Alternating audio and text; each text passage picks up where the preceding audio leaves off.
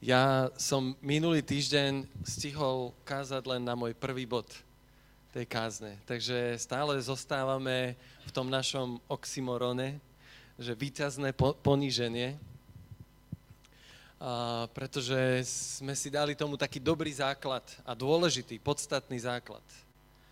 A, pretože hovoriť o ponížení, to nie je úplne ako príjemná záležitosť. A, môže to niekedy vyznieť, že kázať o ponížení, že môže byť také, také deptajúce alebo udupávajúce človeka, že áno, ži v ponížení, ži v ponížení, ale naozaj, aby to bolo dané do Božieho svetla, že, že zobrať na seba Kristovho ducha je, je naozaj výsada. Hej? Že inými slovami, zobrať to Kristovo poníženie na, sebe, na seba je to najväčšie víťazstvo. To je dobrá správa. Um, ale musí to mať ten, ten podstatný základ, o ktorom sme hovorili minulý týždeň, a to je nádej v Kristovi, ktorú, o ktorej hovoril Pavol. Že som vo vezení, ešte aj veriaci mi robia naproti, ale ja som spoznal, čo mám v Kristu. A či žijem, alebo umieram. Mne žiť je Kristus, umrieť mi je zisk a čokoľvek budem robiť, nech je vo mne oslávený Kristus. Že túto nádej, na tejto nádeji potrebujeme naozaj postaviť našu, našu optiku každej jednej situácii v našom živote. A, tak by som dneska chcel pokračovať v tom slove. A, liste Filipanom, 2. kapitola, 5. až 11. verš, ktoré, ktoré síce opisuje Kristovo poníženie a v zápäti povýšenie od Boha, ale tá výzva, ktorá, ktorá, v ktorej je tento opis Ježiša vnorený, je výzva, že takto zmýšľajte. Takže je to v podstate na nás nasmerované, tá optika. Že nech je vo vás také zmýšľanie, aké bolo v Kristovi Ježišovi. Majte v sebe také zmýšľanie. Druhá, druhá kapitola Filipanom od 5. veršu. Aké zodpoveda životu v Kristovi Ježišovi.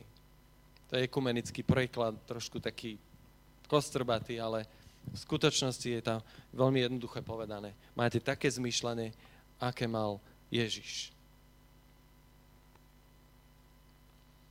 On hoci mal Božiu podobu, svoju rovnosť s Bohom nepokladal za ulúpenú vec. Ale zriekol sa jej. Keď vzal na seba podobu Božieho služob... Eh, keď vzal na seba podobu služobníka a stal sa jedným z ľudí. Ponížil sa a stal sa poslušným až na smrť. A to smrť na kríži. Preto ho Boh nadovšetko povýšil a dal mu meno nad každé meno, aby pri mene Ježiš pokľaklo každé koleno tých, čo sú na nebi, na zemi, aj v podsvetí, a aby každý jazyk vyznával na slávu Boha Otca, že Ježiš Kristus je Pán.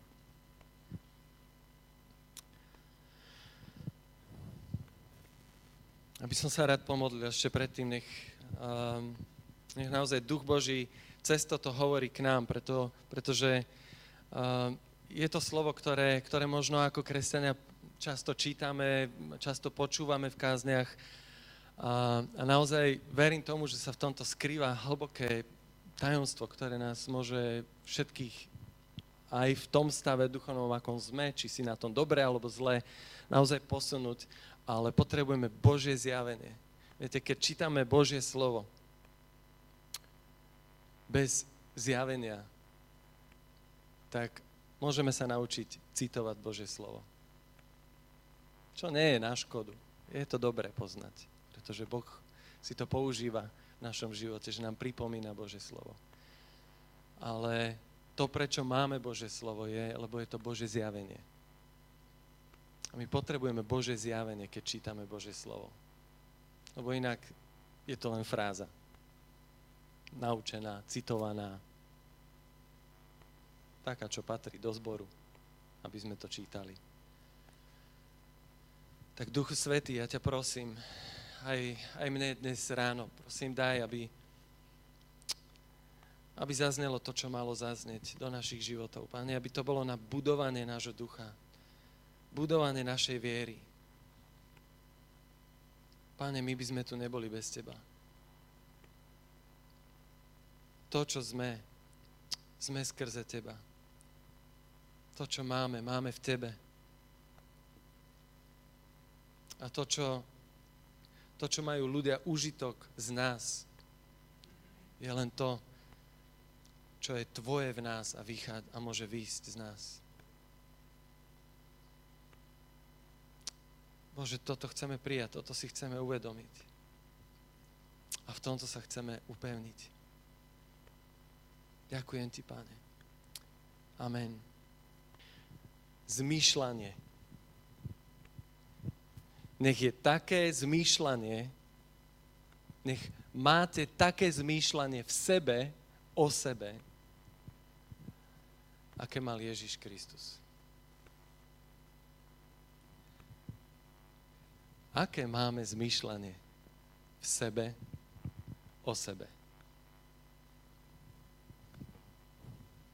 Ako zmýšľame o sebe? Ako zmýšľaš o sebe? Môžem, môžem ti položiť dnes ráno túto otázku? Samozrejme, neodpovedajte mi náhlas. Ale niekedy je dobré sa nad tým tak zastaviť, zamyslieť. Ako zmýšľam o sebe? Akú optiku má moja mysel, keď rozmýšľam nad svojou prácou, svojou rodinou, svojimi deťmi, vecami, ktoré sa mi dejú momentálne v živote, s ktorými zápasím, Je to zaujímavé, že, že Bože slovo nám upriamuje pozornosť na to, že s našim zmyšľaním sa dá niečo urobiť, dokonca, že je to dôležité v tom svetle toho všetkého, čo žijeme. Inými slovami, ako keby nie je to, čo sa ti deje v živote, nie je to, čo žiješ, to, čo okolnosti, v ktorých si posadený, sú tie podstatné veci, ale to, ako o nich zmýšľaš. Neurologovia v dnešnej dobe sa veľmi zaujímajú myšlením, myslením, pretože dnes neurologia sa spája veľmi často aj s technológiou, pretože študujú proste tie nervové procesy a ne, neurónové bunky ktoré hovoria, vedia, vedia to zdekonštruovať, že to sú len proste elektrické výboje, aby to mohli použiť na zdokonalenie umelej inteligencie. Že ako môžeme urobiť umelú inteligenciu najbližšiu človeku. Hej. Takže nové poznatky je veľká revolúcia teraz v tomto. Uh, jeden taký poznatok, ktorý som ja dostal, uh, ktorý som aj si vyskúšala, zdá sa, že funguje, tak neurologovia uh, hovoria, uh, že náš mozog funguje tak, že ak si chceš osvojiť nejaký, nejaký návyk, ktorý je pre teba ťažko dostať, že mozog je tak naprogramovaný, že ak, ak zvládneš 21 dní v tomto návyku, tak vtedy tvoj mozog začína si z toho robiť ako rutinu. Hej, máš stopu v mozgu a už je to pre teba skôr ťažšie to prestať robiť, ako to robiť. Hej, takže to je len návod, ak náhodou niečo potrebuješ, možno je to v posilovaní, v chudnutí, alebo ja neviem, v čítaní Božieho slova. Skúsi dať 21 dní. Máme Danielov pôst 21 dní, zaujímavé, to číslo 21. Um, ale Proste Bože slovo sa zaoberá našim zmýšľaním. Pavol hovorí, tak zmýšľajte, ako zmýšľal Ježiš Kristus. No tak to je, to je dosť zaujímavá rovnica. Že ako, ako dosiahnuť Ježišovo zmýšľanie. to, ako je možno, ale je ten druhý, asi, asi to druhoradé. Tá, tá výzva, tá otázka na teba a na mňa je. Chceš zmýšľať ako Ježiš Kristus? Tam je začiatok cesty. Nemyslíme? Chceš zmýšľať vôbec ako Ježiš Kristus?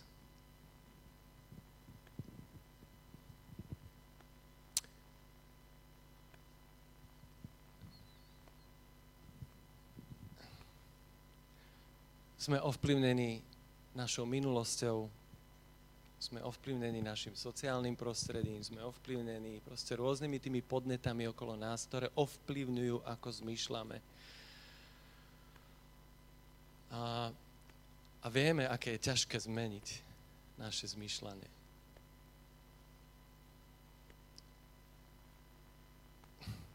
Keď som sa obrátil v 17 tak som bol v pozícii, kedy, kedy proste som bol tak nastavený, no, následok toho bolo, že, že mi hrozila trojka schovania v maturitnom ročníku, Takže vôbec otáznik, že či ma pripustia k maturitám, proste vyhadzol z internetu, e, z, z, inter, z, in, z, in, z internátu, no však to už je, to už je zastará, to už nepoužívam, to už je archaizmus.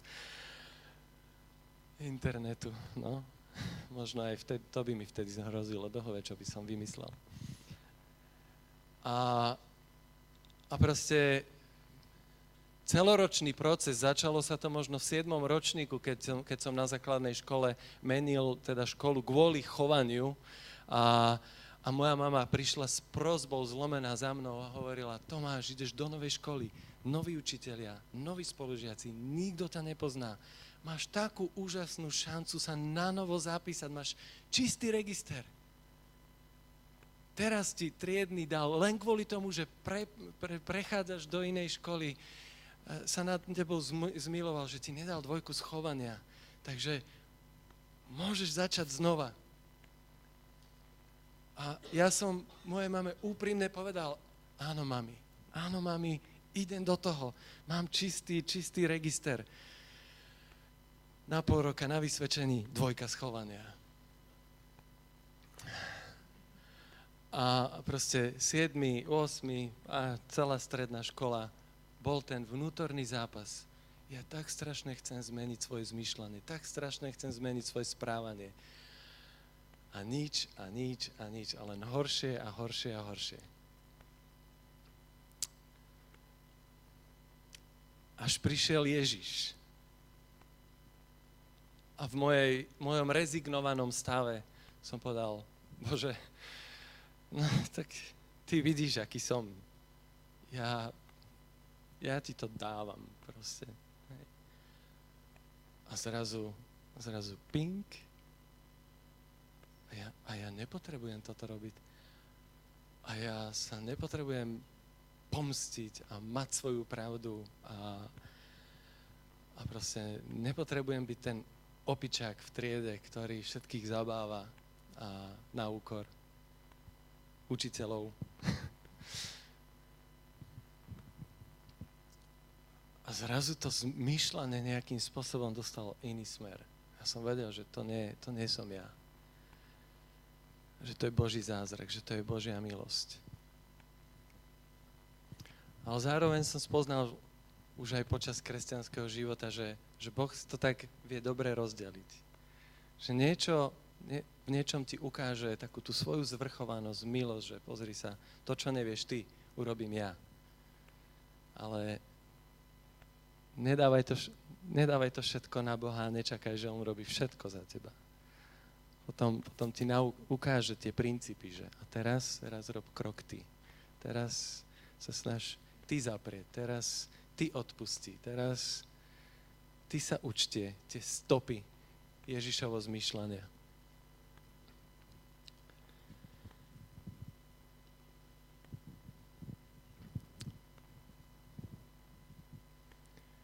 A náš cieľ, náš vrchol nášho kresťanského života je dovršiť toto kresťanské zmýšľanie. A keby sme to mali úplne zostručniť povedať naozaj jedným, jedným nejakým slovom vystihujúcim, že čo charakterizuje Ježišovo zmýšľanie, čo by mal byť náš taký nejaký principiálny, základný, zachytný bod. Akým smerom sa potrebujeme vydať, mysleť, lebo to není o 316 zákonoch, ktoré potrebujeme ako v starej zmluve naplniť, je, lebo sa z toho z, zamotáme, zbláznime, nevieme proste čo prvé, kedy, ako.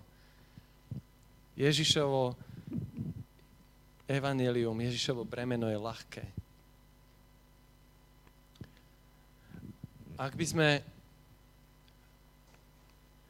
ak by sme to mali nejak zúžiť do nejakého jedného, jedného princípu, postoja, tak je to, verím, že toto slovo.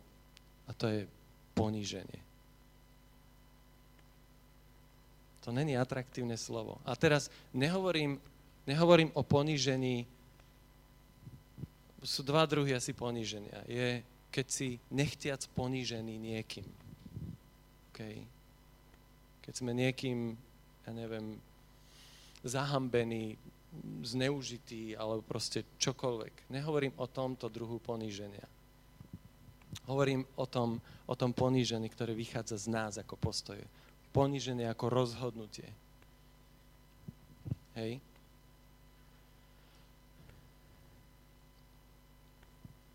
To je to, čo sa tu opisuje. Že on, hoci mal Božiu podobu, on mal všetky tie výsady. Svoju rovnosť s Bohom nepokladal za ulúpenú vec. Neuzurpoval si na tom. Ne, nezakladal si na tom. Vedel, že nás môže zachrániť len tak, že, že v niečom zostúpi On zo svojho piedestálu, zo svojej pozície. Keď sa, keď sa pozriem na celkovo, ako život funguje, tak vidím tie faktory poníženia ako kľúčové v našom živote. Ak, ak život má mať, má mať nejaký dobrý, zdravý smer, tak je, tak je to všade. Ako poníženie je základ zdravých vzťahov. Poníženie je základ zdravého manželstva. Vieme, že to bez poníženia nefunguje, že? Keď si uzurpujeme na svojom záujme, na svojom, svojej chuti, na svojej preferencii, proste tam prichádza to zamrazenie tých vzťahov. Každé zmierenie sa začína ponížením, že dobre, tak áno, urobil som chybu. To je poníženie. Proste všetko, všetko, čo v spoločnosti okolo nás, v rodine, v práci, vytvára zdravú, zdravú atmosféru, tak nesie v sebe tento charakter poníženia. Ohľaduplnosť je poníženie. Byť ohľaduplný, čo z toho máš, keď si ohľaduplný? To je niečo, čo, čoho sa, niečo, čo musíš zo seba dať preč čoho sa vzdať. Jeden príbeh v starej zmluve, ktorý, ktorý to tak dobre ukazuje tento obraz. Dávid, ktorý tancoval pred truhlou. Poznáte ten príbeh, keď archu prevážali z jedného mesta Dávid, konečne už bol král a uvedomil si, truhla býva niekde na dedine, potrebujeme ho dostať do centra pozornosti, do Jeruzalema. Pálko, môžeš dať ten obrázok na takú našu ilustráciu? A, a vieme, že, tá, že to prenesenie archy sa dialo na dvakrát. Že prvý pokus sa nepodaril. Pretože nedodržiali všetky tie starozmluvné kňazské podmienky, že namiesto toho, aby nesli kňazi, tak to vyložili na voz ťahaný dobytkom. Hej, a potom ten kňaz Uza, ktorý sprevádzal tú archu, keď zrazu trošku sa zamykala truhla a chytil sa truhly, Uza zomrel. Hej, bola to tragédia uprostred niečoho, čo mala byť slávnosť, čo mala byť radosná udalosť. A, a na druhý pokus, keď už teda Dávid si uvedomil, že má to nejaký svoj poriadok a prinášali truhlu zmluvy, tak je napísané, ako sa Dávid roztancoval, tancoval pred hospodinom, radoval sa pred ním, pred celým zástupom a tam čítame, ako zareagovala jedna jeho manželka, Michal, Saulova dcéra, na toto. Že ho vlastne, že ním v ten moment vlastne pohrdla. Pretože nemohla zniesť, ako sa Dávid ponížil pred, pred celým zástupom. Vlastne mu to aj tak vytkla, že toto králi nerobia. Proste sa ponížil v očiach svojich služobníkov. A, a my len vieme, že ako to skončilo, tá, tá Dávidová reakcia v podstate vypovedá o tom, že pre Dávida ponížiť sa pred hospodinom bola česť. Bola to výsada. Pre Michal bolo poníženie hambou, ale pre Dávida to bola podsta. A do tohto, do tohto zmýšľania nás pozýva Boh. Do tohto zmýšľania nás vyzýva Pavol vo svojom liste. Pavol poznal príbehy Abrahama. Abraham potreboval prejsť cez svoje poníženie. Čo bolo, čo si myslíte, čo bolo také najväčšie poníženie v Abrahamovom živote? Z ktorého potom dostal to najvyššie povýšenie? Prosím? To určite bola. Mhm. Každý deň to, to bola taká Áno, to bolo ťažké, ale verím tomu, že stále to bolo len príprava na niečo ťažšie ešte, čo prišlo. Prosím?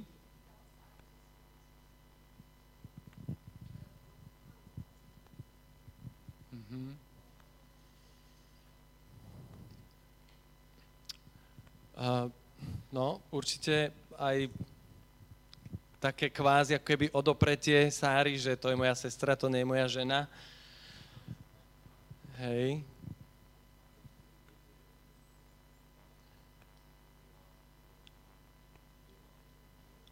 Lota. Mhm. Áno.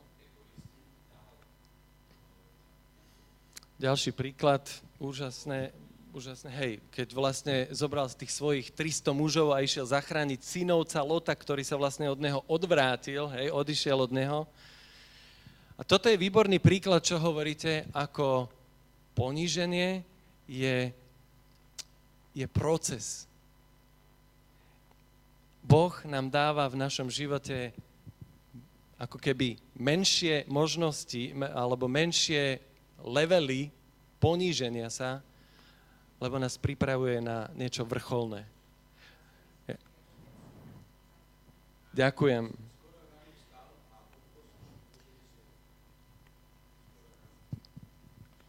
Abraham, zober svojho jediného syna, ktorého miluješ.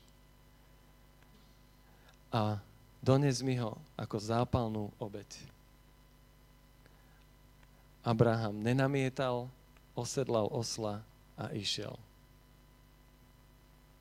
Verím tomu, že všetky tie dobré príklady, ktoré ste povedali, tomu predchádzali, ale kvôli tomu to žil a on už žil konečne v naplnení svojho zaslúbenia a vtedy prišla tá najväčšia od Boha nečakaná rana, že teraz to, kvôli čomu si žil, mi polož na oltár. Oh, tak toto je iná dávka. A verím tomu, že Pavol ako bývalý farizej, v podstate rabín, poznal tieto príbehy poznal poníženie Abraháma, poznal príbeh Mojžiša. Čo bolo Mojžišové najväčšie poníženie? V liste Židom sa píše, že hoci bol vychovávaný v, celej, v celých tých eh, bohatstvách Egypta, ale nakoniec urobil roz, roz, rozhodnutie, že radšej bude strádať so svojim ľudom, ako žiť pre poklady Egypta. Hej, že odoprel si toto. Išiel do poníženia. A neuvidel nikdy zaslúbenú zem. Ale tak sa držal toho neviditeľného, ako keby ho videl. Hej, určite poznal príbeh Árona, ako mu zomreli dvaja synovia, keď priniesli zápalnú obeď. Ako ľudia uh, v, jeho, v jeho prípade, viete, čo bolo to poníženie? Bol to inauguračný deň kňastva v izraelskom národe.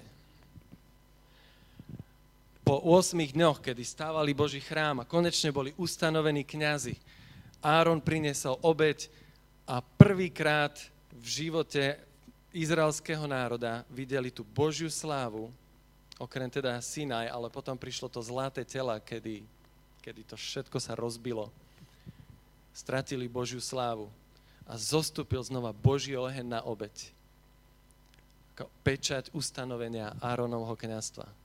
Vtedy z toho nadšenia prišli jeho dvaja prví synovia, a priniesli, ale už nie úplne predpísanú tú obeď na oltár. A znova vyšiel oheň z hospodina, ale nestrávil už len tú obeď, ale strávil aj dvoch synov. Jeho prvý inauguračný deň ustanovenia do služby mu zomreli dvaja jeho najstarší synovia. A Mojžiš mu vtedy povedal, toto je to, čo ti hovorí hospodin Nezober na seba smutočné šaty. Pokračuj v tejto službe teraz. Aj tam napísané o Áronovi, že neotvoril svoje ústa, ale slúžil ďalej. Neuveriteľné poníženie, ale, ale nie je ten Boží oheň z neba, ale tento Áronov postavy zapečatil Árona ako kniaza v Božích očiach. Že neotvoril svoje ústa. A, a povedal v podstate, keby nás učil lekciu, že aj, aj v utrpení, aj v bolesti života pokračuje služba Bohu. Pavol poznal určite aj tento príbeh. Pavol poznal aj príbeh Dávida, ako sa pokoroval pred hospodinom, ale myslím si, že Pavlovi to doplo všetko až v Mesiášovi. Sme si minule hovorili o tom, že Mesiáš bol sláva a nádej Izraela. Že Mesiáš bol vrchol očakávania izraelského národa. A vieme aj o tom, že tie očakávania Mesiáša boli rôzne vtedy a vlastne boli nenaplnené, preto Ježiš skončil ako skončil. Pretože neočakávali, že Ježiš príde, aby sa ponížil očakávali, že Ježiš príde, aby ustanovil Izraelské kráľovstvo, aby porazil rímsku nadvládu, aby prišiel proste v tom svojom majestáte a moci. A zrazu Ježiš prišiel ako služobník, pokorný. A dokonca nechal sa obetovať na kríži. Pavol, keď Pavol spoznal v Mesiášovi teda v Ježišovi, svojho Mesiaša, myslím si, že až tam sa mu to spojilo. Abraham, Mojžiš, Áron, Dávid, všetky tie kľúčové osobnosti starej zmluvy. A v Ježišovi kto to dostalo naplnenie. Myslím si, že tam Pavlovi doplo to, čo potom mohol vyznať o svojom živote. Že poníženie nie je neželaný dôsledok nejakých okolností v tvojom živote. To nie je neželaný dôsledok tvojej viery, že no, uveril som a teraz môj život začal byť ťažký. Verím tomu, že Pavol v obraze týchto všetkých udalostí a v Ježišovi spoznal, že poníženie je cesta k plnosti k plnosti života, k plnosti viery, k plnosti radosti, k plnosti požehnania. Keď videl, že ešte aj židovský mesiaž dosiahol ten status Božej slávy cez poníženie sa.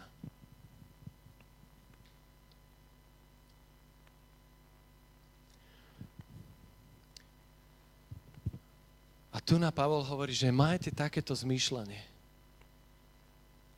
Inými slovami, ak sa snažíš o úspech, a my vieme, v akej dobe žijeme teraz, že úspech, výkon, to sú, to sú proste štandardy nejakého naplneného, šťastného života.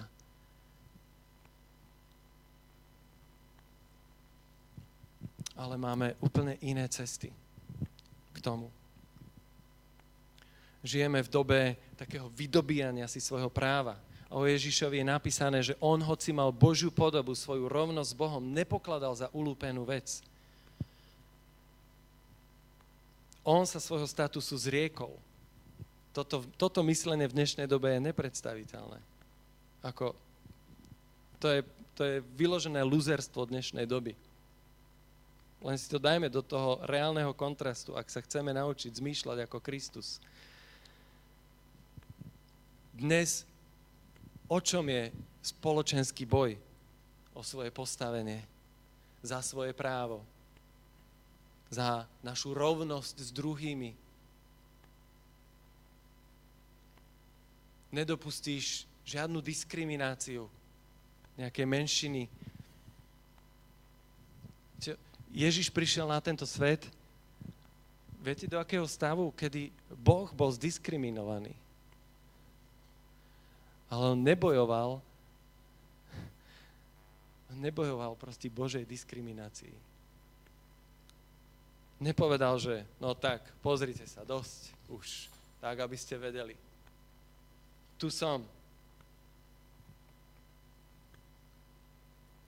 On neprotestoval, aby opäť získal svoj status.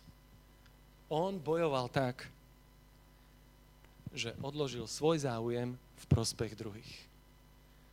A toto v skutočnosti je, o čom je poníženie, do ktorého nás Pavol vyzýva poníženie, ak to chceme rozdrobiť na drobné, ak sa chceme to nejak prakticky naučiť žiť. A mne to doplo až cez toto slovo, že čo je to poníženie. Možno, že to žiješ každý deň, ani o tom nevieš. Poníženie je, ak urobíš vždy rozhodnutie v prospech toho druhého. ak si ochotný odložiť svoj záujem a uprednostniť záujem toho druhého. To je poníženie. Ak by sme to dneska ako spoločnosť dokázali pochopiť tento princíp, myslím si, že boli by sme oveľa rovnejší. Mali by sme oveľa rýchlejšie všetky svoje práva naspäť, ktoré sú nám zobrané pretože si ich neukradneme my na úkor druhých. Nepovýšime sa tak, aby sme ponížili druhých, ale si to navzájom začneme dávať. Pretože záujmy jeden druhého začnú byť pre nás dôležité.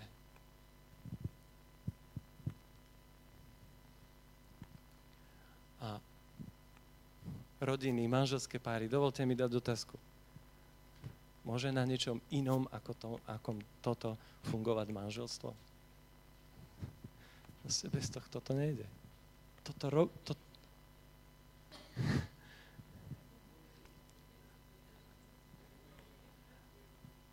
ale, ale odmena je sladká.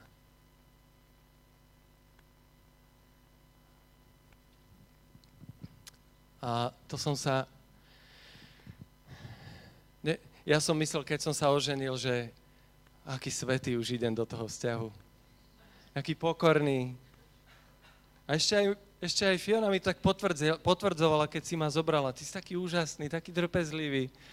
A ja som si tak v sebe hovoril, že áno som. A ešte aj skromný som. Áno, ale keď prišlo, keď prišiel život, každodenný. A si pamätám, ako som raz po nejakom našom takom strete názorovom. Fiona, idem, musím ísť von sa modliť. A moja modlitba bola, Bože, prosím ťa, ukáž tej Fione, jaká je tvrdohlava, jak to robí zle, jak na mňa zle reaguje, jak to všetko proste hovorí so mnou. A jak som sa takto žaloval Bohu a, a modlil som sa, aby konečne to Fiona pochopila, tak áno, Boh odpovedal modlitbu úplne opačným smerom. Že pozri sa, ako si ty reagoval. Pozri sa, čo si ty hovoril. Tak teraz pôjdeš pekne za ňou a povieš jej tú svoju časť. No teraz, keď počúvam vyvolených, neviem, vraj v angličtine je jedna taká taká, taká fráza, ktorá sa asi používa, že je to veľmi jednoduché. Že v angličtine to má uh, 5 slov. I'm sorry, you are right. Je mi to ľúto, ty máš pravdu. Poníženie sa. Pokora. A a vtedy som spoznal, vtedy som spoznal, čo je kľúč k uzdraveniu a k harmonii našeho vzťahu. Bez ohľadu na to, ako sa ja cítim v práve, bez ohľadu na to, ako to znamienko väčší, menší, že ja som jej menej ublížil, ako ona mne. Tá harmonia vzťahu je vždy. Vždy musí každý nájsť v sebe schopnosť poníženia. Lebo aj keď mám len 10% viny, ale nie som schopný ja sa ponižiť v tých desiatich percentách. Zbúram všetko, aj jej 90% ochoty sa ponižiť. A nič neprejde. Jeden pastor nám raz dal takú radu do manželstva, že, že držte sa len tohto. Ak sa hádate a jeden z vás vyhrá, obidvaja ste prehrali. Nechápal som najprv tomu tajomstvu. A je to tajomstvo.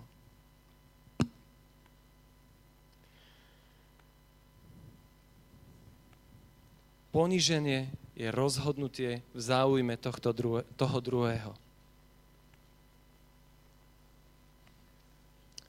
Ak si, ak si nič iné nezapamätáte z tejto kázne, tak si skúste zapamätať len tento princíp.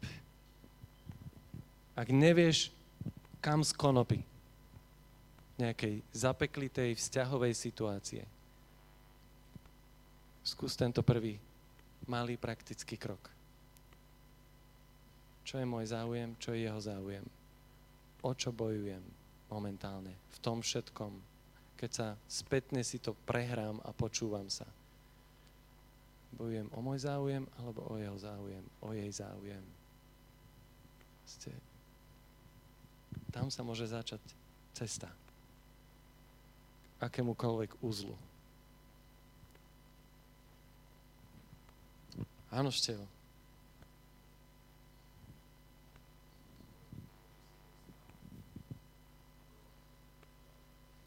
Počkaj, mikrofón, lebo...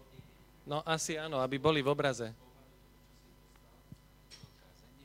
Z pohľadu toho, čo si dostal na túto kázeň, slovo obeď by si tam kde dal? Je to synonymum, je to spôsob, a toto je dôsledok, alebo obeď, že Ježiš. Áno.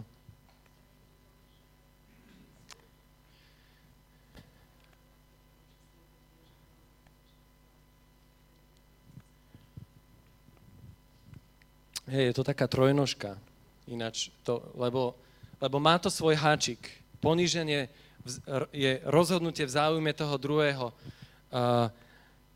Ale v podstate si môžeš povedať, že ale potom vždy niekoho záujem trpí. Hej? Že, tak koho záujem teraz má trpieť?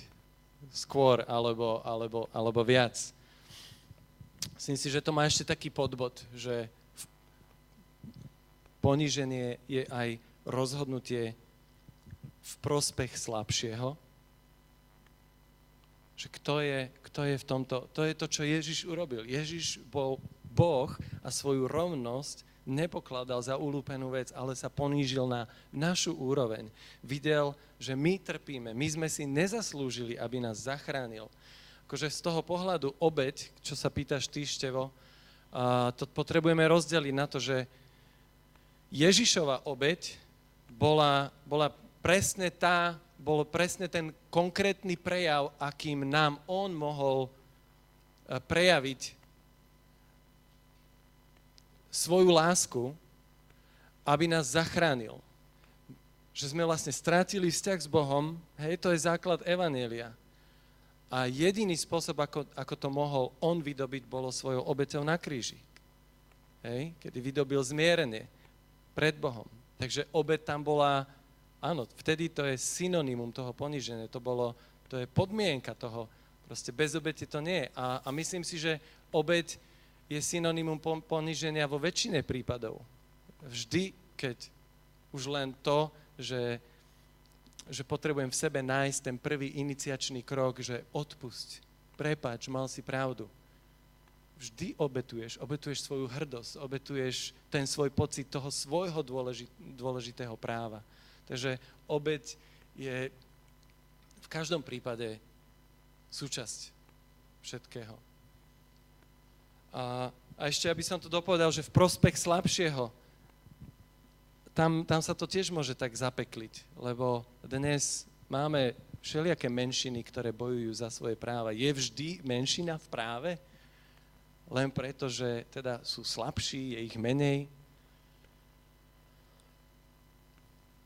to, to môže byť tiež také zamotané. A verím tomu, že je tu ďalší, tretí princíp. Že je to v záujme, spra- že, že poníženie je rozhodnutie v záujme spravodlivosti a pravdy. Nie, nie vždy každý trpiaci alebo menšinový je v práve len preto, že ich je menej. Hej. Keď, keď proste si uzurpujeme proste právo na nejaký životný štýl, ktorý je, ktorý je v podstate deštruktívny pre spoločnosť.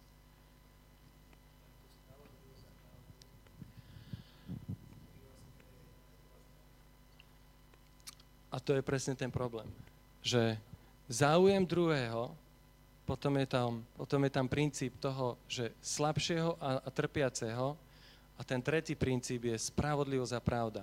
A toto je najväčší boj dnešnej spoločnosti. Keď toto zrelativizujeme, keď, keď spravodlivosť zrazu není absolútna hodnota, keď spravodlivosť není Božie slovo, keď spravodlivosť není to, čo, to, čo je Boh,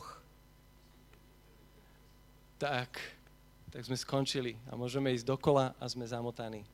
Hej, hotovo. Láska musí mať nejakú definíciu. Aj dobrota musí mať nejakú definíciu. A ona ju má. Ale v dnešnej dobe ju má každý sám pre seba, svoju vlastnú. Dobre, ale to sme trochu, to sme už od, odbočili.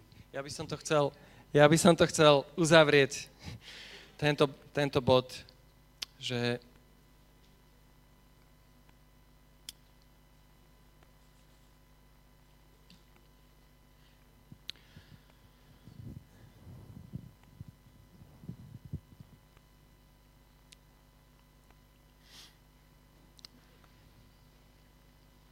Chcel by som, chcel by som na záver to možno v takom tom procese, ako som hovoril, že Boh nás niekedy pripravuje takými malými poníženosťami na, na, na kľúčové veci, ktoré chce urobiť v našom živote. Veríme v Boží zámer pre naše životy. Veríme to, že Boh má pre každého jedného svoj plán. A to, ako možno niekedy my očakávame na to, že, že, to, že z toho si hovorím, že tak vrchol Božieho plánu, tak to bude nejaký najväčší Boží zázrak, aký môžem zažiť, alebo, alebo proste nejaký, ja neviem, dostanem možnosť, aby sa cez mňa obrátil ten najväčší ateista, alebo proste, ja neviem, čokoľvek. Ale sme pripravení na to, že niekedy vrchol života Božieho plánu príde cez vrcholné poníženie. A vy viete dobre, takú trošku našu rodinnú genézu. Viete o, o, o našom o, o našom rodinnom, o našej rodinnej zostave 3 plus 2, hej, že na, tri biologické a, a dvaja chalani, uh, Marek a Paťo.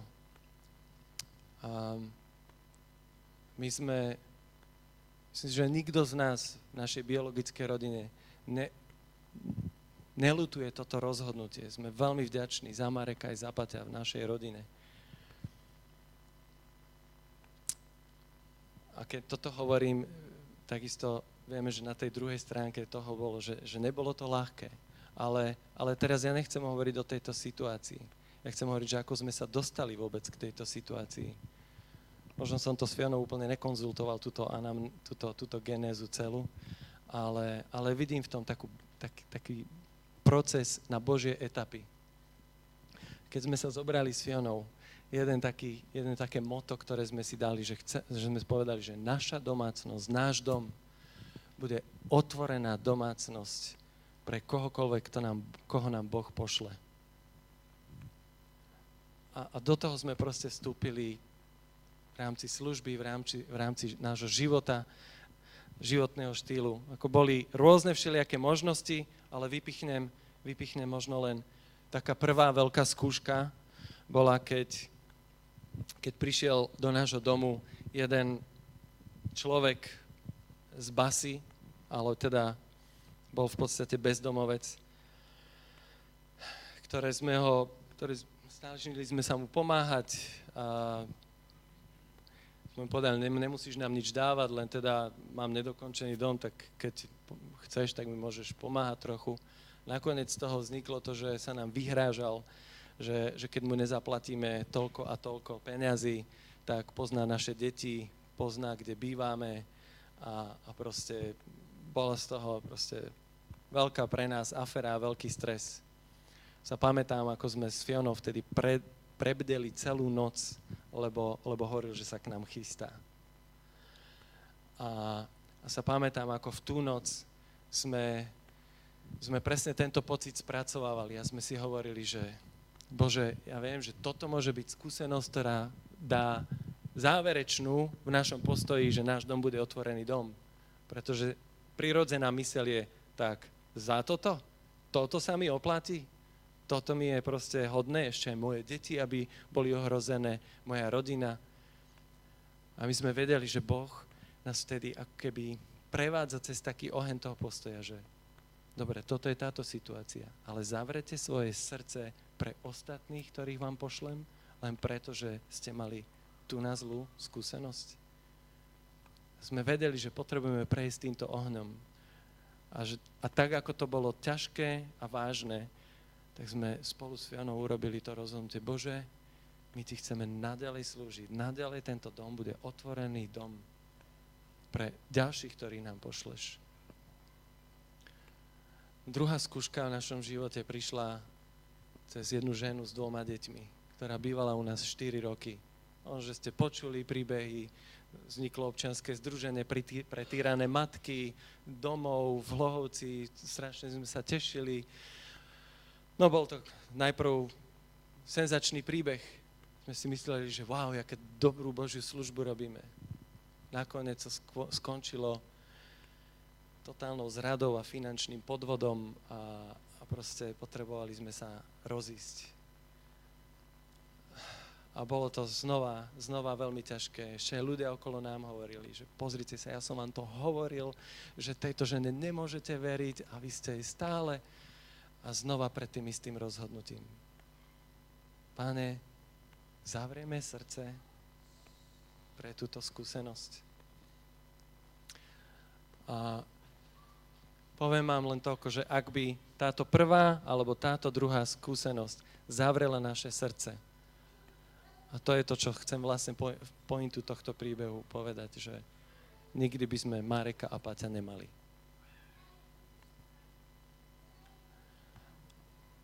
A som a, a mať a aj táto tretia skúsenosť bola obdobie poníženia, ale, ale bolo to zároveň obdobie, kedy sme videli, že, že to je to, k čomu nás Boh pripravoval. Aby títo, naši dvaja chalani mohli dostať Božiu lásku, mohli dostať druhú šancu v živote, mohli sa rozbehnúť vo svojom živote a mať možnosť milovať pána, čo je tiež stále možno boj. Ale, ale tie predchádzajúce skúsenosti v živote mali možnosť nás zlomiť. Mali možnosť nás odrovnať. Ja som vďačný, že, a, nehovorím to na našu chválu, nech, nechcem to hovoriť, že, že teraz my, proste viem, že, že to bolo Božia milosť, Božia priazeň na našom živote. A chcem sa v tomto možno len tak opýtať nás všetkých. Je niečo, čo, čo ťa sklamalo, čo ťa zavrelo, v niečom, v čom si bol presvedčený, že toto je presne Boží zámer pre tvoj, pre tvoj život Božia cesta, Boží spôsob vyjadrovania služby a lásky. Chcem povedať, že Boh ešte neskončil. Boh má. Možno aj spôsob poníženia. A nebude to ľahké. Ale, ale minúť sa toho. Minúť sa toho, keď vieš, čoho by si sa minul Keby, keď my vieme, že čoho by sme sa minuli, tak by to bola oveľa, oveľa väčšia strata v živote. A verím tomu, že Boh je cesto oslávený, keď mu dáme svoje poníženie, svoje rozhodnutia, napriek tomu, keď je to ťažké. Tak chcem, chcem sa modliť a prepašte, že som zobral veľmi dlhý čas dneska. Chcem sa modliť za nás, aby, aby nám Boh dal naozaj takéto zmýšľanie, aké je v Kristu Ježišovi. Aby sme videli cestu k Božej sláve. Nie cez naše presadené práva a vyhraté boje, ale cez, cez podriadenie sa Božej vôli. Páne, tak ti ďakujem. Ďakujem za to, že že Ty si nám ukázal svoju cestu. Ty, ktorý si bol na tom najvyššom, najvyššom tróne, najvyššom mieste, si nám zároveň ukázal to naj, najvyššie, najväčšie poníženie. Ale bez toho vieme, že my by sme neboli tam, kde sme. Tak ti ďakujeme za túto lásku, ktorú si nám ukázal nielen ako tú našu jednorazovú stupenku do neba, ale že si nám to zároveň ukázal a ukazuješ nám to. Učíš nás princíp života, ktorý máme pred sebou. Bože, tak ťa prosím, za každého jedného z nás, v čomkoľvek, v čom, v čom momentálne bojujeme, či sú to vzťahy v manželstve, v rodine, Pane, alebo tak, ako sa modlíme tu na vzbore za uzdravenie vzťahov. Bože, prosíme ťa, aby sme, aby sme mohli pozvať tento postoj medzi nás. A vidieť poníženie ako víťazstvo. Cesta, ktorú si ty išiel smerom k víťazstvu.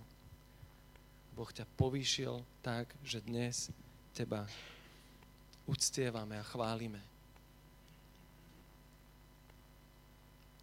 A že raz každé koleno sa pred tebou skloní a každý jazyk vyzná. Že tvoje poníženie nebola porážka.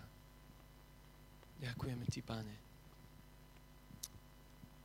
Tak nás, Pane, veď, vyzbroj, zmocni nás, posilni nás do života, Pane. Tvojou myslou a Tvojim zmyšľaním. Amen.